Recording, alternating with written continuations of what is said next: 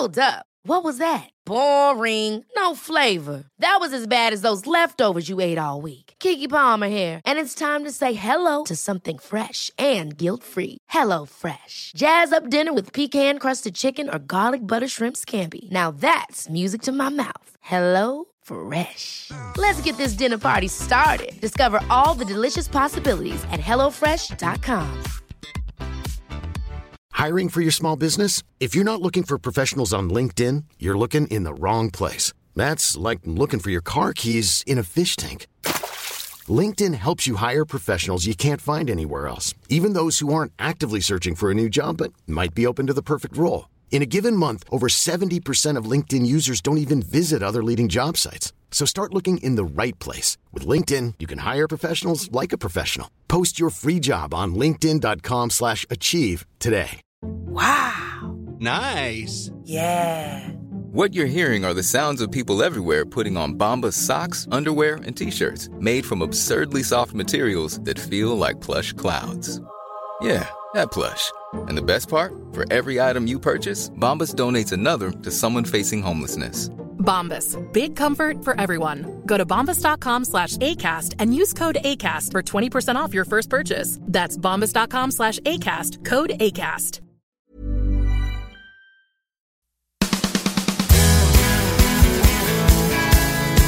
You're listening to the Celtic Soul podcast with me, Andrew Millen, and you're all very welcome to episode 17. My guest on the show will be Irish actor Aaron McCusker of Shameless fame. This episode has been sponsored by McKeever's Bar, Portadown. Thanks to the McKeever family for their continued support. The team are back from France, and so are the lucky fans who made the journey. Although, from talking to away days regulars Heinze and Dixie, their pockets are a lot lighter. Paris takes no prisoners when it comes to a few beers, a coffee, or a bite to eat. Or in Dixie's case, a shave. 90 euros. They saw you coming. Good to see the boys flying the Ultras flag for us inside the stadium, alongside the PSG Ultras. The PSG fans were among the Celtic fans in the Corteo when we played Rennes away last season. Sunshine, beer, and football sounds like the perfect day. I'll be honest, boys and girls, I was very jealous. Nothing we can do though, as the Irish government have only given us the green light for a handful of countries to visit. And then in the same breath, they've asked us not to travel to them. Confused, yeah, a little bit. After a tough lesson from the billionaires in Paris, the team returned after a 4 0 defeat, and they will be happy that Hamilton won't have so much talent at their disposal when the season kicks off. As we record this little piece for the podcast, no opponent has been named for the weekend's friendly at Celtic Park, which gives us a chance to use our virtual season book. Dundalk were mentioned as a possible opponent, but they will need to get the green light from the Irish government to play the match. I spoke to John Hartson earlier, and he will be covering the game with Darren O'Dea on the new platform. Two good Shetland boys. We still wait and hope for a new goalkeeper and a few defenders to bolster the squad ahead of next week's competitive kick-off.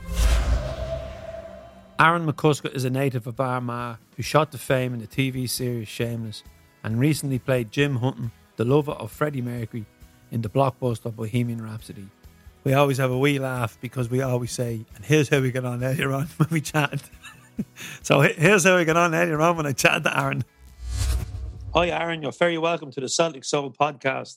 We started the podcast in lockdown, and in these uncertain times with COVID 19, we've been asking all our guests, how has life been in lockdown? It's not been too bad. So it hasn't, Andrew. I've got three children, so I've managed to keep myself busy. The wife is uh, also works in the theatre, and she's been working from home. And when she says she's working from home, she does work from home. So she locks herself in a room at nine o'clock in the morning, and it's up to me then to look after three children: a ten-year-old, a seven-year-old, and a one-year-old. And I say I look after them. She sets up the homeschooling the night before, and they go in and sit in the room with her and do all that. So. Uh, I just have my little daughter Rosie, who's one uh, all day, and it's it's it's good fun, mate, because I'm just getting to bond with her, and uh, you know the weather's been good, so we're at the backyard and having a bit of crack, and uh, yeah, it's um not as bad as I thought it was going to be when it all started. I uh, thought, Jesus, 13, 14, 15 weeks of this will send me potty, but you know what? We're coming out the other end not too bad and uh, the kids are the kids are coping quite well. And my oldest one got to go back to school for the last few weeks there, so um, could be worse. A lot of people worse off than myself. So you're returning to some kind of normality. Normally, would you be away from home lot filming on? Is is this a bonus to get to spend so much time with the kids? Are you seeing the positives? Absolutely, mate. Absolutely. Um, I well, I'm away from home a lot. Uh, most of the stuff I film does end up being away from home. But when I say away from home, it, it's not always like abroad. I live in Manchester, so a lot of stuff gets filmed in London, things like that. All my auditions would be in London, so I, you know, I'd very rarely get up in the morning and go into Manchester city centre for an audition. I'm always jumping on the train to London.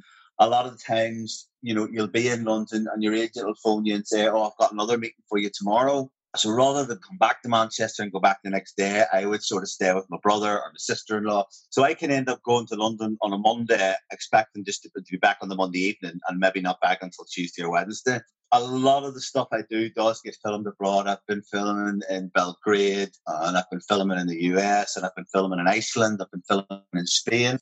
Uh, so it is difficult, it really is, but we've got a really good family around us. My wife's family are from my wife's from Teesside, um, so it's only two hours away. So if you know if something comes up, or maybe my missus is working and I've got to be away, it's very, very, very easy to make a phone call and, and have Jenny's mum come over and, and watch the kids, and they never ever let us down. So although it's difficult, we do cope. We do cope, but yeah, it is really difficult being away from the kids a lot. So back to your original question, yes, this whole lockdown thing is um, is actually good because I have got to spend so much time with my children, and um, I'm a little ten year old. He picked up a guitar for the first time at the start of lockdown, and um, he's he's an absolute natural. So I've been I've been witnessing him, you know, slowly becoming bit of a rock star. So yeah, it's all good. Oh, there's plenty of talent in that family. Do you, I remember you telling me before that you would go. I think it was February to, is it Los Angeles for all the American Pilot series? Yeah. Was that knocked on the head this year, or did you get to go? No, it was knocked on the head this year, but it was knocked on the head just simply because I had um, had a job planned. Um, I was supposed to go to New York and and do a play. I did a, I did a, a show in Belfast last last year called um, Good Vibrations, which I don't know if you've seen the film Good Vibrations. It's about Oh, I did. I loved it.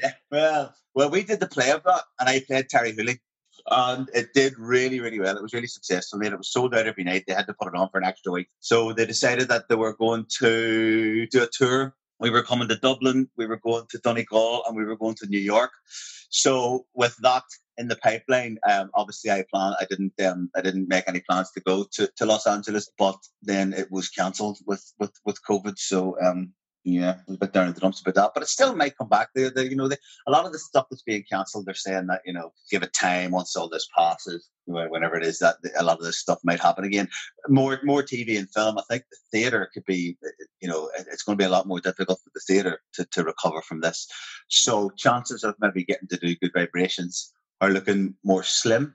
But um, hopefully the TV and the film production will will will pick up. But yeah, I miss I missed I missed LA this year because I do go as you say every year, and I've got friends over there who I see every year and I stay with. Um, so, but hopefully, hopefully I'll get back soon enough. Yeah, I hope you get that play back because I'm a big fan of Terry and the undertones and, and the punk scene in Belfast. So I'm disappointed that I didn't get an invite. Sorry, uh, mate. You know what? If I had known you were a Terry, because you know the thing is, I don't want to say too much. Terry's like Marmite. You either love him or hate him. Have you ever, have you ever met him, Andrew? I've just heard him DJ, but the story of the record label, that's just a brilliant story, you know, and it's great. Like the outcasts and the undertones are still going after all these years. So they were a big part of um, of the rehearsals. Like they would come in, they would come well, the Outcasts and uh, Rudi, they would come in and um, and sit and watch us rehearse, and and, and you know the, the musicians would be up playing their songs, and you know they'd be coming around telling them, "Oh, do it this way, do it that way," and they came to the opening night and stuff. So. Um, yeah, it was uh, it was a really really good time, a great experience as well, and kind of turned me into a bit of a punk. Rudi and the Outcasts are um, great, had some great songs, man. Ah, brilliant, brilliant. I was lucky enough to go to, you know, so many punk gigs over the years, and that's why my knees and my back aren't too good these days because of all the pokering and skanking around. But uh, as I said, make sure if that comes back, you let me know. I'd love to go and see that. That would be absolutely brilliant. Absolutely, mate. You're top of my list for an invite this time. Anyway, we'll stay up north for now. Um, you grew up in Portadown with the backdrop of the Troubles and later on the peace process. What was life like growing up back then?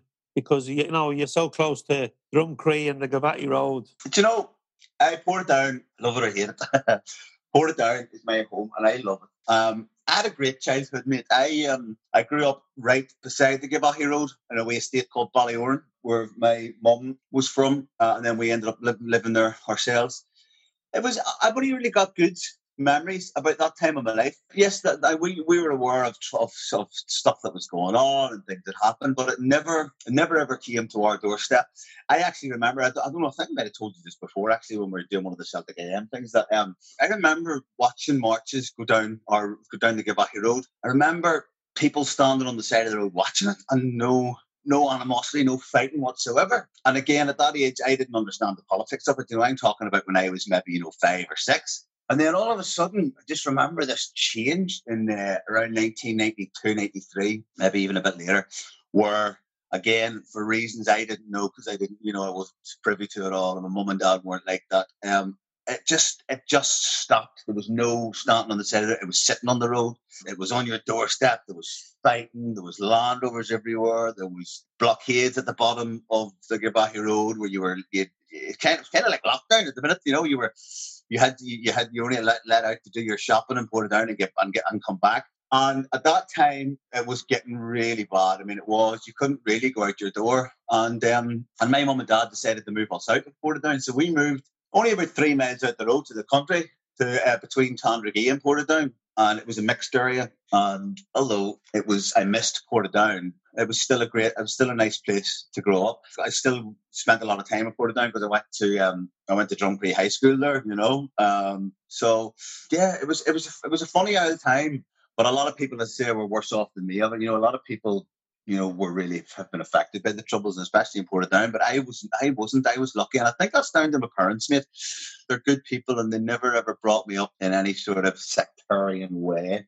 They let me make my own decisions and things like that, and I think it's done me good. Um, but you know, I'd never ever envisaged staying in Portadown. I, I, I like, you know, when I left and went to drama school and stuff, I always remember thinking, you know, not because I didn't like the place, because I've said to you earlier, it was home and I loved it, but it wasn't for me. And especially for what I wanted to do with my life and my career, there was just nothing for me in the north of Ireland. So when I left, when I was 19, that was the last time I lived there. And I'm now 41, mate. So I've been out of there longer than, than I was, than I lived there now. Yeah, it's funny. I listened to a Stephen Rea interview a couple of weeks ago with Eamon Dunphy, and he was saying, yeah, he, he moved from the north to Dublin and then from Dublin on to London because kind of the same thing. There was nothing really for him from an acting point of view. You mentioned high school now, or as we call it, secondary school. I know you went to school with a few uh, few Celtic boys that I know. Maybe they were ahead of you, a bit older, or maybe a bit younger, whatever. I'll name drop here a few people: Tip McCann, Brock yep. McVeigh, and Gary Kelly. Do you know Brock?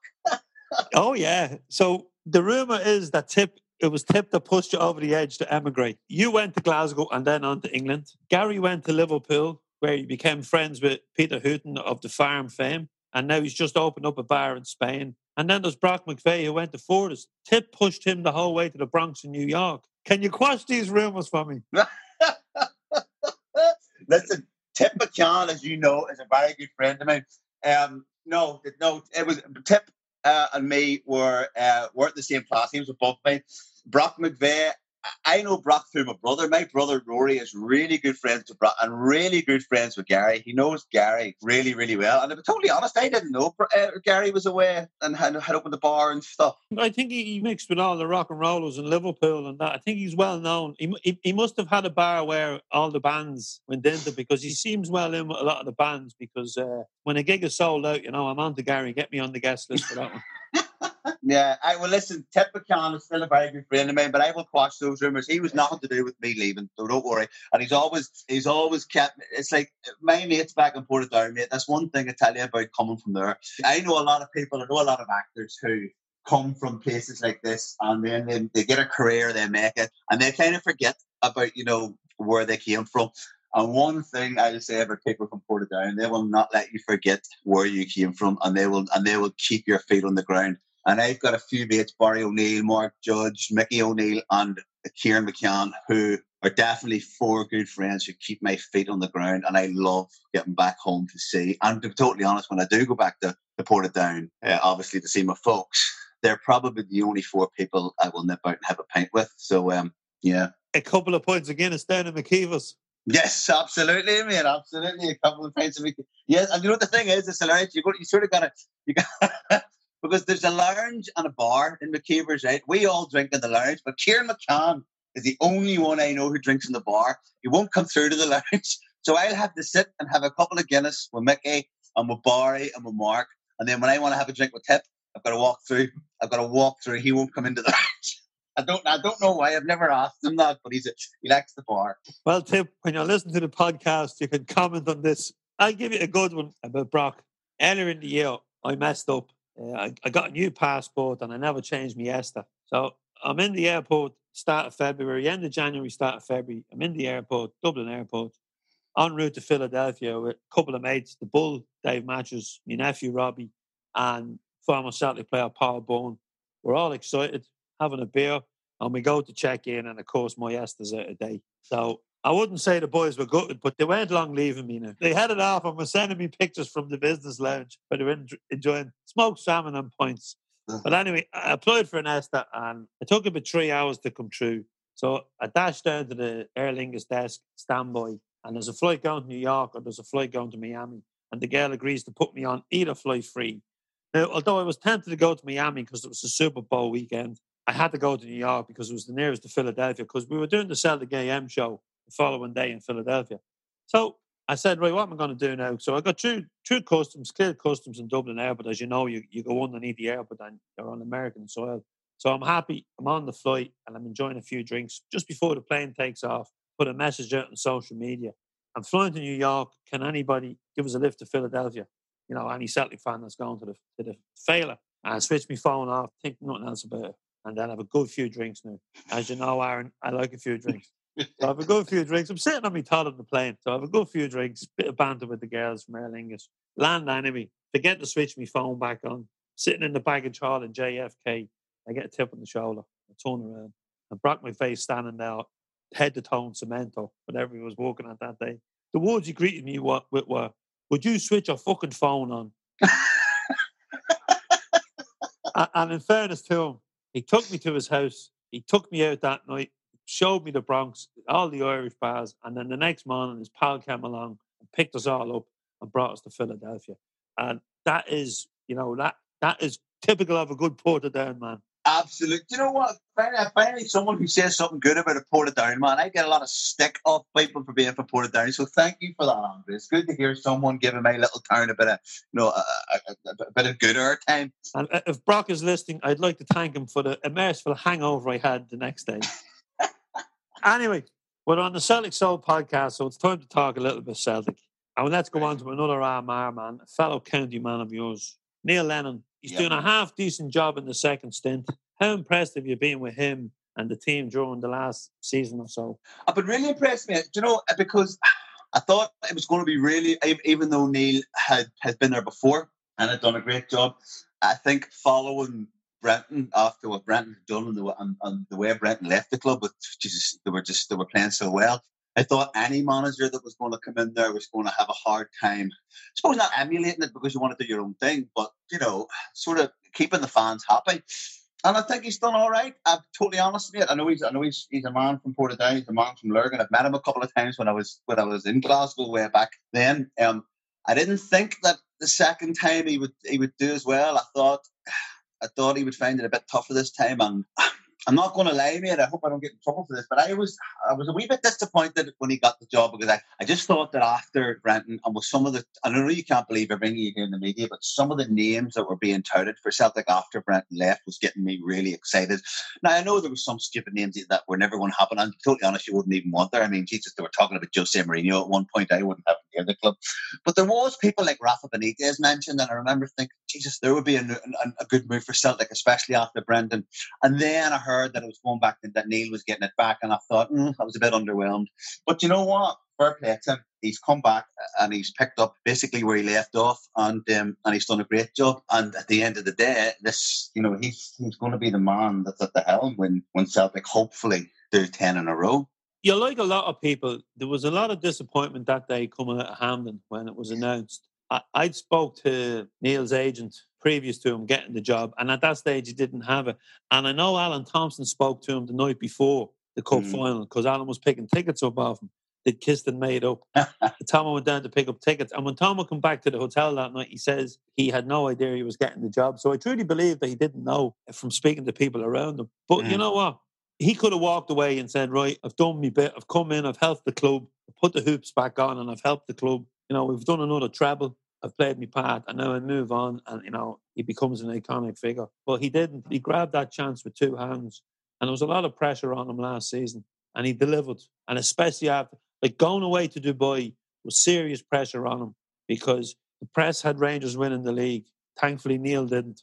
Celtic came back and they just went on a, run where everything was positive. The football was positive and the results were positive. And then, with, with the exception of the disappointment of going out to Copenhagen, it was faultless. You know, we we done everything we had to do. Whereas Steven Gerrard's Rangers came back and they just couldn't string two results together. Now, I don't know what happened in Dubai, whether the water was different in our hotel than their hotel, but you know, you you, ha- you have to take your hats off to them, you know.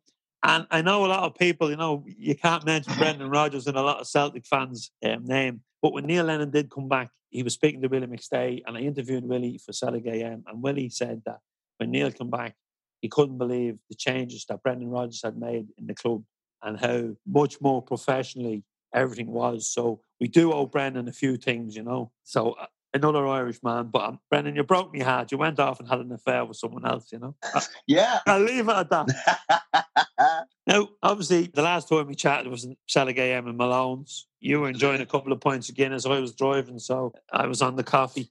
Yes, you were. And if memory serves me right, you were with your brother and his wee boy. But you went up to Celtic Park and you joined the Kano Kids group behind the goals of Celtic Park.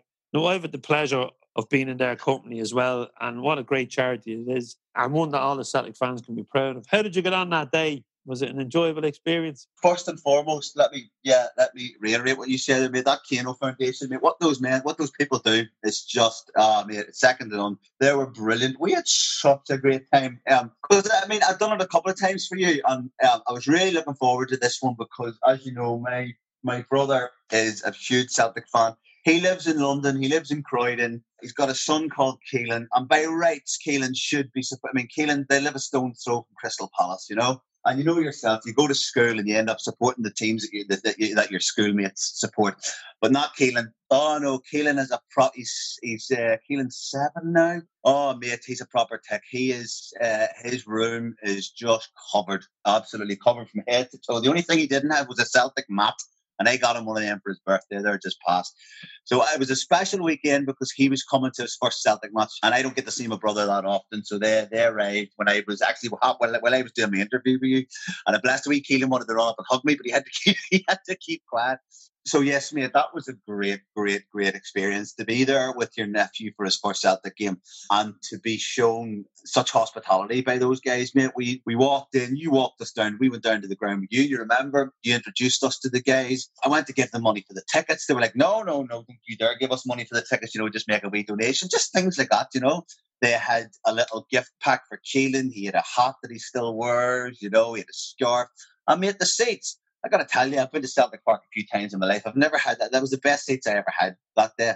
And just seeing the, the looks on people's faces that were sitting behind that goal watching that match and the, and the, the work that goes into that charity, mate, it's, it's hats, definitely, mate, fucking hats off to them, mate. Really and truly hats off to them. Bunch of wonderful people. Yeah, um, it, it's funny. I was speaking to one of them after, and they were saying, "Oh, how did Aaron get on?" And I think they were all surprised because you're an actor on TV and you- you're a man of many accents. I think everyone expected to have an English accent. no chance. Aaron, why, why, why we're on the subject of Glasgow? Uh, you went there to study drama. You must have had a ball. What a city to, to you know to go to college and student night outs. You know, Celtic on your doorstep, all the pubs. Oh, mate, and you're talking to a guy who'd never set foot in Glasgow in his life. You know, it was funny because I um I auditioned for for two drama schools. I auditioned for LAMDA, which was in London, and I auditioned for the RSAMD in Glasgow.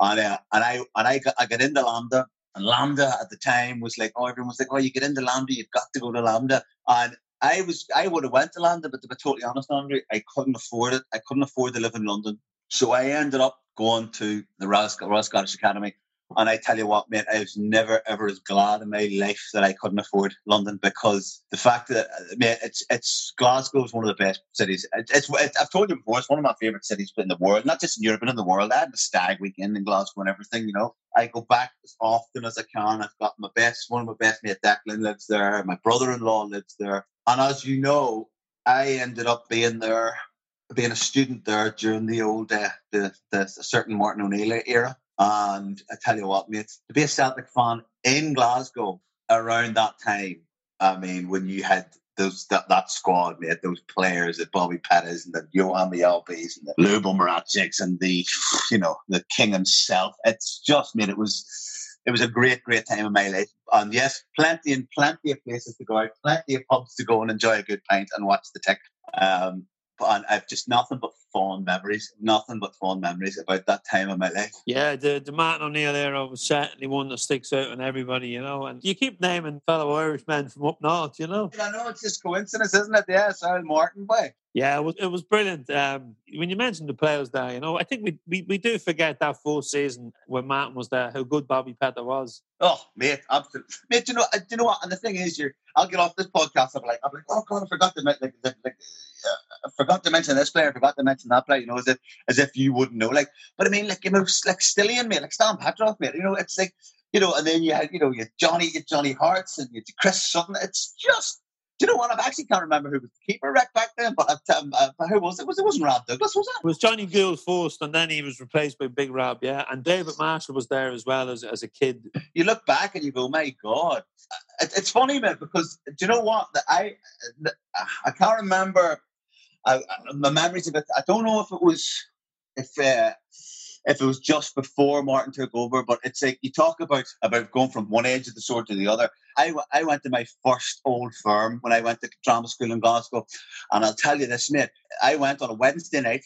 It was obviously I was like, Jesus, I'm about to go down to old firm. I'm about to go down old firm. It's my first time. Celtic lost it one 0 um, Viduka had a goal disallowed for offside, which wasn't offside. I think Celtic missed a penalty. And then I think it was Mark Walters scored in the last five minutes, mate, and I seen grown men cry that day. It was uh, it was horrible, and I for some reason I, don't remember that it was Martin O'Neill who was managing them. It might have been then uh, then after that. So I was there watching this and going, "Oh my god, this is horrific," and then not knowing that my next four or five years in Glasgow after that, I was going to see one of the greatest Celtic teams ever, like a team that went to the champ to the UEFA Cup final, and you know, so it's just mad how you know the, the start of my time in Glasgow that's what happened. And then by the time I left, you know, the change was just Jesus sensational, mate. Yeah, that I don't think it was Martin. I think I remember was it was it pissing rain that night? Yes, it was. I, I remember it well, and I think Alan Stubbs slipped, and he was after having a really good game, and he slipped to let Walters in. If just if, if memory serves me right, someone may comment, but I just remember yeah. the, being soaked on the way to Celtic yeah. Bank. Uh, man, imagine that being your first old firm, eh? well, I tell you one thing, I've been at a lot worse. You know? Thankfully, as you say, Martin came in, and you know, like, you look at the likes of Bobby Petta, Stiliyan Petrov. You know, these players were reborn. They were reborn after the Absolutely. disaster of John Barnes. Oh, John, he's a great man, great man for re- trying to rewrite history as well. I- will leave it there, right? Okay. Now, acting. Yes. Can be a tough gig. It sounds glamorous, but it can be tough to get the gigs. I've spoke to other actors and um, they haven't had, we'll say, the, the, the high profile jobs that you maybe had. And you know, they, they have to take second jobs and they're waiting for a part to come in or they're waiting for a bit of a break. Obviously, you're in a class in university with a lot of actors. You know, does anyone else stick out that, that made it from the uni when you were there in Glasgow that we, we would know? Uh, just, I was the only one that would stick out. Uh, James, James McAvoy, who, as, as another humongous Celtic fan, James McAvoy was at drama school with me. He wasn't in my class; he was a year above me. So yeah, he's the one that sticks out. That I mean, as you know himself, he's like he's a Hollywood star now. Um, but it's just such a coincidence that, that yeah, he's a big he's a big Celtic fan. Uh, uh he's a big Celtic fan as well. I don't know James that well anymore. Um, he spends most of his time, I think, in, in Hollywood. But um, yeah, he would be the one that sticks out. Uh, Holywood County Down. Holywood County Down, yeah. Holywood County Down is where I land up. but no, and then I mean, there was people obviously that, that, went before me. You know, the guy who played Doctor Who. What's his name? Uh, I can't remember his name now. but no, but James James is the one. James sticks out. And uh, there's a guy called Tom Ellis who went with me to drama school. He's um, he's very well known for playing the lead character in a show called Lucifer, which is on Netflix, where he plays the devil. Um, he's not as well known as James, but there's a few people that have that were there with me that, that did well. So it just goes to show that you know, for the amount of people that go through drama college, very few progress to you know the level that you you did. Yeah, well, mate, you know what the thing is? They, they give you this stat when you're at drama school. It's one of these stats that's thrown around, and it's like that only three percent of actors are ever working at one time. So you go to drama school and you think, oh, it's going to be this, it's going to be that. And they sit you down and they go, right, basically, listen, about most of you will probably leave this college and go and work in bars and change careers because 3% of actors only ever work at one time. And, you know, what are you going to do that makes them hire you? But it's, you know, it's kind of, um, it kind of gives you that kick up the ass you need, you know? Because to be totally honest, mate, I, I didn't really learn that much from drama school itself. I I loved my time there. I loved doing the acting classes, but there was a lot of stuff that went with it that just wasn't for me, like movement, dance, and poetry, and you know. Uh, I mean, I don't mind listening to poetry and stuff like that, but see, like you know, I wouldn't, uh, I wouldn't be sitting down and, and, and reading it and trying to write it. So a lot of the time was spent sitting going, oh Christ, I've got this class and I've got that class, and you know, how can I get out of it? So when I did leave, I basically just took what I could from it. And to be totally honest, I would say that I learned more about the industry and about how to make it in the industry from my time on Shameless than than really at drama school because it's like any sort of job, you know, you can tell you all about it, but until you're in that job, that's when you learn and that's when you sort of what did they say, sort of mold your craft and things like that. So um although I loved my time at drama school, I certainly wouldn't say that it was my time at drama school that that, that made me have the career that I that I have. Yeah, you mentioned Shameless there, but you've been in so many programs: The Bill, Dexter, Silent Witness, and more more recently Marcella. But for me, as a fan, I just loved Shameless, and I'm sure you picked up a few things in the Gallagher in Glasgow that would, I suppose, help you in your acting down in Manchester when when Shameless came home because it was just such a brilliant show, and it must have been class to be part of it and to play Jamie Maguire. You know, sex, drugs, and the jockey. sex, drugs, and the jockey. I've never heard of put like that, but yes, it was me. Do you know what? It was. It was. It's funny because I because it was my first job. It was my first big job. So I was working in bars in London at the time when I got it. So and so as you know yourself, you work in bars, you do a lot of evening shifts. So believe it or not, when I got Shameless, I'd never seen it. My brother again, my brother. Shame on you. I know, but no, but oh, not not because not because I, I didn't want to because I was working it, and this is before the time of like you know that you could you couldn't just you know you couldn't just get 4oD and and watch it. You know, it was like if you missed it on a Tuesday night, that was it. Did you so never hear of a video? You know, a VHS. That's how long ago it was. I had them all taped. so yeah, when I got it, I was like, I told my brother, I was like, "Oh, that's that show you on Shameless." I, I just planted a part on it. My brother was like, "What?" Now it was great, but I tell you what happened to me was I went on series four, mate, and that's it, it happens with a lot of series. You know, if you get one, two, three series, are absolutely brilliant, and then there's a bit of a change.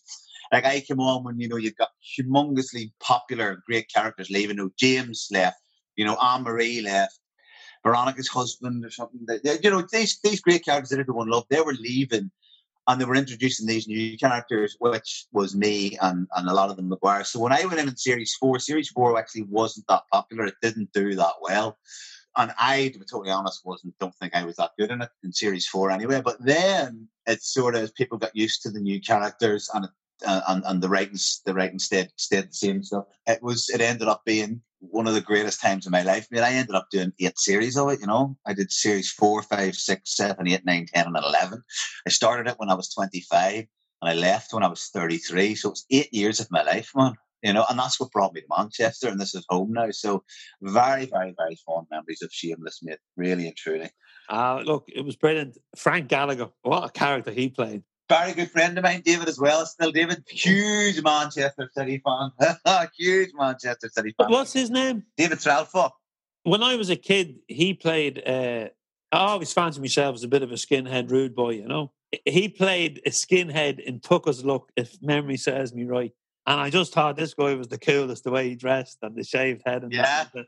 I said, so I said, well, I want to look like him, you know. And then we played the bad guy in the in the program, and then you know, kind of followed his career. And then when Shameless happened, you know, he the, the character. We all know of Frank Gallagher.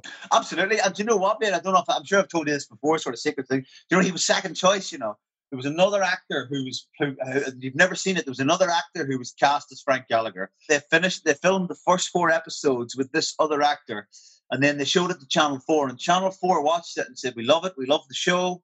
But we need you. We don't like the guy that's playing Frank. We need you to recast. And David Threlfall was second choice, and so they went back to David, and they had to start all over again. And like, could you imagine David Threlfall, like someone else playing Frank Gallagher? So there is four episodes in the archive of Channel Four somewhere where an, another actor is playing uh, Frank Gallagher. The whole show was just brilliant, and I suppose like you know the certain shows in your life. You know, when I was a kid, Grange Hill was just that was the show, and then you know you'll follow you'll follow shows or actors throughout your life, but every now and again a show comes along and you just go, oh yeah, this is me. I love this, you know. And and Shameless yeah. is one of them shows. It's so popular in our house and, and with the lads, and it was. I'm not blowing smoke up your ass, but it was the talk down the public. Like it, it, was in conversation. You know, did you see Shameless and blah blah blah, and look what happened, and uh, it was brilliant. But you've also been in movies, and most recently, uh, which I didn't get an invite for the premiere in Dublin either. You know, I can't believe you didn't take me when all your family were not. You know, put me, didn't put me ahead of your family. so obviously, Bohemian Rhapsody. I went to see it in the cinema. What a movie! And you play Freddie Mercury's lover, Jim Hutton, another Irish man. That must be some buzz now to be on set there because to see the finished product is unbelievable. Yeah, um, it was, man. I mean, it's you know, obviously when you're filming something, you don't really, you don't, you don't know that, you know, we didn't, I didn't realize at the time that, you know, I was, I was about to snog the guy who was going to win, you know, the Oscar for Best Actor. You know, um, it was, yeah, it was, it was a tough shoot though. I mean, it was like, um, it was uh, there's a lot of stuff going on where you know there's a lot of when they went over you know there's days I went in and was picked up at seven o'clock in the morning it's supposed to film the scene and you know I'd sit in the trailer until maybe six o'clock in the evening and then come and say oh sorry Aaron we're not going to get to you this time you know it's like there's a lot of, of stuff going on behind the scenes there that uh, you know I wasn't privy to that, that that could have ruined that movie it was, it was on the cards for seven years you know there was talk of it there was there was two two other actors who had already been cast as Freddie, um, who ended up pulling out Sacha Baron Cohen and um, the, guy who plays Q in the um, in the James Bond films, James uh, Ben Whishaw. Ben Whishaw.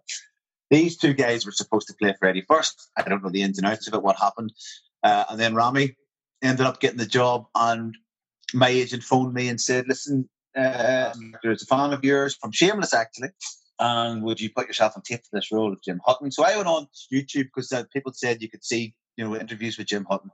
I basically just, you know, just watched a couple of interviews with him, tried to get, you know, the sound of his voice down, and um, threw myself on tape, mate. And within a couple of days, got the phone call to say that I'd been offered the part.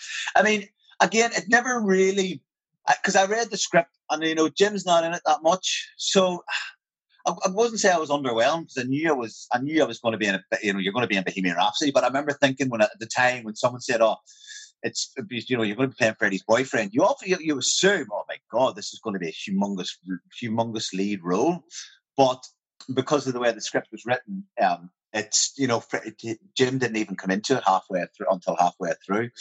Um, but yeah, it was it was a huge success. I went to the premiere in at Wembley. It was actually at Wembley Stadium, the premiere. Um, mate, it was great. You know, I was sitting, I was sitting beside um, Guy Guy Pearce. Guy Pearce was sitting one side of me. Justin from the Darkness was sitting at the other side of me.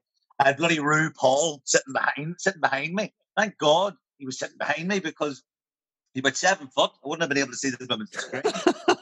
so yeah, it was, and even at the time, and even at the premiere of it, I mean, there was six thousand people there watching the premiere of it. We were all invited up the stage at the end, you know. And even when, even then, I was still thinking it was still all going over my head that how big this movie was. And then when Rami won the Oscar, man, I think that's really when it hit me. My God, you've you've taken part in something fantastic here. I mean, it knocked Grease off the top spot of like the most successful musical of all time. Grease had held it for I don't know many how many years. Like in terms of and in terms of the money it made, I think uh, if I'm not mistaken, I think I think uh, Bohemian Rhapsody hit the billion pound mark. Wow! You know, which not not that I seen any, not that I seen any of it. Oh, but, but look, you, you, look at the lovely moustache you had. Do you know what? You know the amount of people as well. Andrew said to me, geez, you must have put on some weight for that movie. And the thing is, I didn't. it's just the way it was at the time. So rather than get into an argument, I just tell people, ah, yes, I, Jim, Jim had a bit of beef on him. So, you know, I had, to, I, had to, I, had to, I had to stop going to the gym and I had to eat a bit extra. So people think I'm a real, you know, one of these. Uh, Such a dedicated actor. yeah. Now, Aaron, what does the future hold now for you with the COVID? Like, as you say, you know, the theatre may not come back. I'm sure the arts are going to be hit for funding. So, what, what does the future hold for you? Is there anything coming up, or can you could you walk during like? Yeah. Could you do anything during COVID? Is there anything you could do like online or anything like that? Well, I mean, I mean, there was there, I, I almost did I almost did like an online thing for for the lyric theatre, which was because yeah, the lyric is where I did um, uh, good vibrations, and they're having a bit of a tough time at the minute. Um, and one of the, the director from that sort of phoned me up and said, "Oh, listen, we're thinking of doing this online play. Would you up for it?" Anyway, it doesn't really matter because it didn't happen. Um, yeah, I mean, I've I got a job. Basically, I'm I'm looking because I, I was offered a TV job um, at this that, that was going to that was going to clash with Good Vibrations. Um, and although that would have been more money and stuff, I ended up turning it down to do Good Vibrations because it's it's uh, it, I hold it really close to my heart that playing, playing that part, and I wanted to go to New York. And anyway, when it was cancelled, my agent phoned me and said, "Oh, listen, the, the TV job that you've turned down, they got wind that Good Vibrations has been cancelled, so they want to reoffer it to you." So I was like, "Brilliant!" Going to start in September. Uh, it's it's like a thing called Madame Blanc. It's uh, it's I mean, it's not it's not going to set the world. It's it's um, it's like uh, I guess you would describe it as like Midsomer Murders set in France. We're going to get filmed in Malta and stuff. Um, so it's supposed to start filming in September. But then I found out a couple of weeks ago that it's been pushed back to the spring. So it's in the bag. I've got that job, but when it's going to, when they're going to be able to film it is beyond me. So yeah, I don't, I wouldn't like to comment on on what's what's going to happen with the theaters, Andrew. It's it's, it's sad, sad state of affairs. Like I mean, my wife works in the theater, uh, and they've had to furlough a lot of people, and now they're talking. You know, a lot of people are going to get laid off and things like that. And I know this, the, the, the government are coming up with this big, you know, one point seven billion pound package, which which looks good. You know, it's better than nothing. But you know, when you think the amount of theaters that there are, it's not really going to touch the sides. So hopefully, TV and film will survive. Um, as I say, you know, you got these mortgage holidays and stuff and things like that. So we're not, we're not, we're not broke just yet. but hopefully, this job, this job that I've got, uh, will will sort of start filming after Christmas sometime, and it'll be five weeks in Malta, mate, which I've never been to. So again, and like we were saying at the start of the show, another job where I've got to I've got to go away and be away from the kids and stuff like that.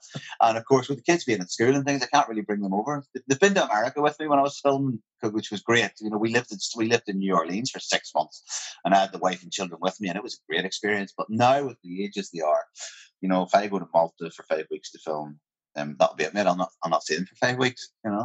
Well, I, I am available to go to hold your coat or for any walk on parts. You do know that. I'm just putting myself in the picture. I've no acting experience, but I've been to the Gallowgate a few times, so I know a few characters that could inspire me. All right, man, not a problem. I'll keep that in mind. So, well. so are you looking forward to the 10 in a row season? Oh man, I can't wait! Uh, and you know, I really, really hope to get because I was only at the one game last season at the start. You know, the one that you sort of that after the Celtic game, I think it was Hamilton. So yeah, hopefully, mate. You know, you got I, I got to get myself to Glasgow for a couple of games. Um, I'll sure I'll do Celtic AM with you again. Hopefully, if you'll help me. Um, but um, yeah, definitely. I'd love to. I'd love to get with my with my little nephew again as well, because as I say, he's uh, you know he was at his first Celtic game when I was there. He's been to a few since that I wasn't at. So I'd like I'd like to I'd like to go with him and my brother again and see a couple of games. And, and he'll be all chuffed. I told him the other night that I would get him a wee shout out on the show. So uh, Ah, so. Keelan, mate, um, yeah, there you go, mate. You got your you got your shout out, something lad. So you did. Aye, brilliant. Now, Aaron, I'd like to thank you for coming on. It's been a pleasure because it's a while since we caught up. There have been a few messages going uh, to and fro during lockdown, a bit of slagging and some videos uh, that, we, that, that, that will we, we can't talk about on the show. But yeah, it's we've had a bit of a laugh during the lockdown, and I look forward to seeing you at some stage during the season in Glasgow for a beer, and maybe maybe Tip McCann might give us a big day out and a chance to buy a new hat. Absolutely, Andre. It's been an absolute pleasure doing it, mate. Really, really good to catch up with you, man. Aaron, as I said, best of luck with the future. And when you're up picking up your Oscar, don't forget me and Tip in your speech. Absolutely, absolutely. You'll be top of the you'll be top of the list, mate. Aaron, hail, hail, and talk soon. All right, Andrew. Take care, mate. Hail, hail. Thanks to Aaron for taking the time out to chat to us today. It was great to catch up with someone who didn't let the fame go to his head, a genuine, nice, down to earth bloke who's just one of the boys. We are almost finished the new upgrades to the website, and the new app is almost ready to go. The app completes everything we have planned for now. We have now ticked all the boxes and can boast a complete independent Celtic fan platform. Website, Celtic Fanzine TV, the Fanzine both in print and digital, Celtic Soul podcast, our Celtic AM pre-match events, live events, and now the app. We haven't been able to make any content for Celtic Fanzine TV since lockdown, but once we can get back on the road following the team, we have a few ideas for some original content which we think you'll like. Now, to keep the content free and independent, we are relying on the listeners and readers to support us. So please visit our website, CelticFanzine.com forward slash shop forward slash, and buy a bit of merchandise, a fanzine, or subscriptions. Prices start at fiver. But don't worry, if you can't afford anything, that's no problem. We will still provide the same content to everybody. Fans have been in contact to see how else they can support us, and we are working on a members area for subscribers to the fanzine. And you will also be able to become a supporter for the price of a pint. More info when we get it up and running, hopefully next week. As always, thank you for listening and for your continued support. And once again, thanks to our producer, Ronan McQuillan. The podcast is available on all platforms, so hit the subscribe or follow button and you'll never miss an episode. Alternatively, you can visit CelticFanzine.com forward slash podcast forward slash where you will find all episodes of the podcast. Please follow More Than 90 Minutes on Facebook, Instagram, and Twitter, where we will have offers on merchandise, few competitions where you can win some merchandise, fanzines, and once we're back match going, we'll stick up a few tickets as well. Thanks again to our sponsor, McKeever's Bar Portadown.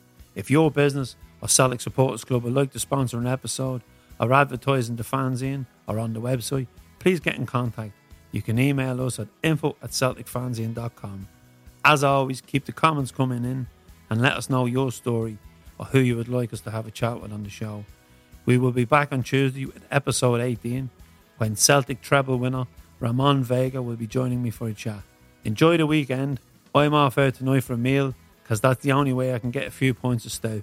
And I'm looking forward to watching Celtic, no matter who they're playing, and checking out the new virtual season ticket before the real action starts next week. Keep the faith and stay safe.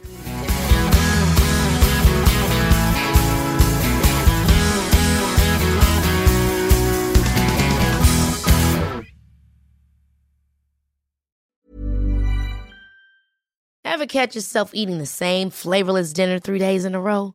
Dreaming of something better? Well, HelloFresh is your guilt free dream come true, baby. It's me, Keke Palmer. Let's wake up those taste buds with hot, juicy pecan crusted chicken or garlic butter shrimp scampi. Mm. Hello Fresh. Stop dreaming of all the delicious possibilities and dig in at HelloFresh.com. Let's get this dinner party started.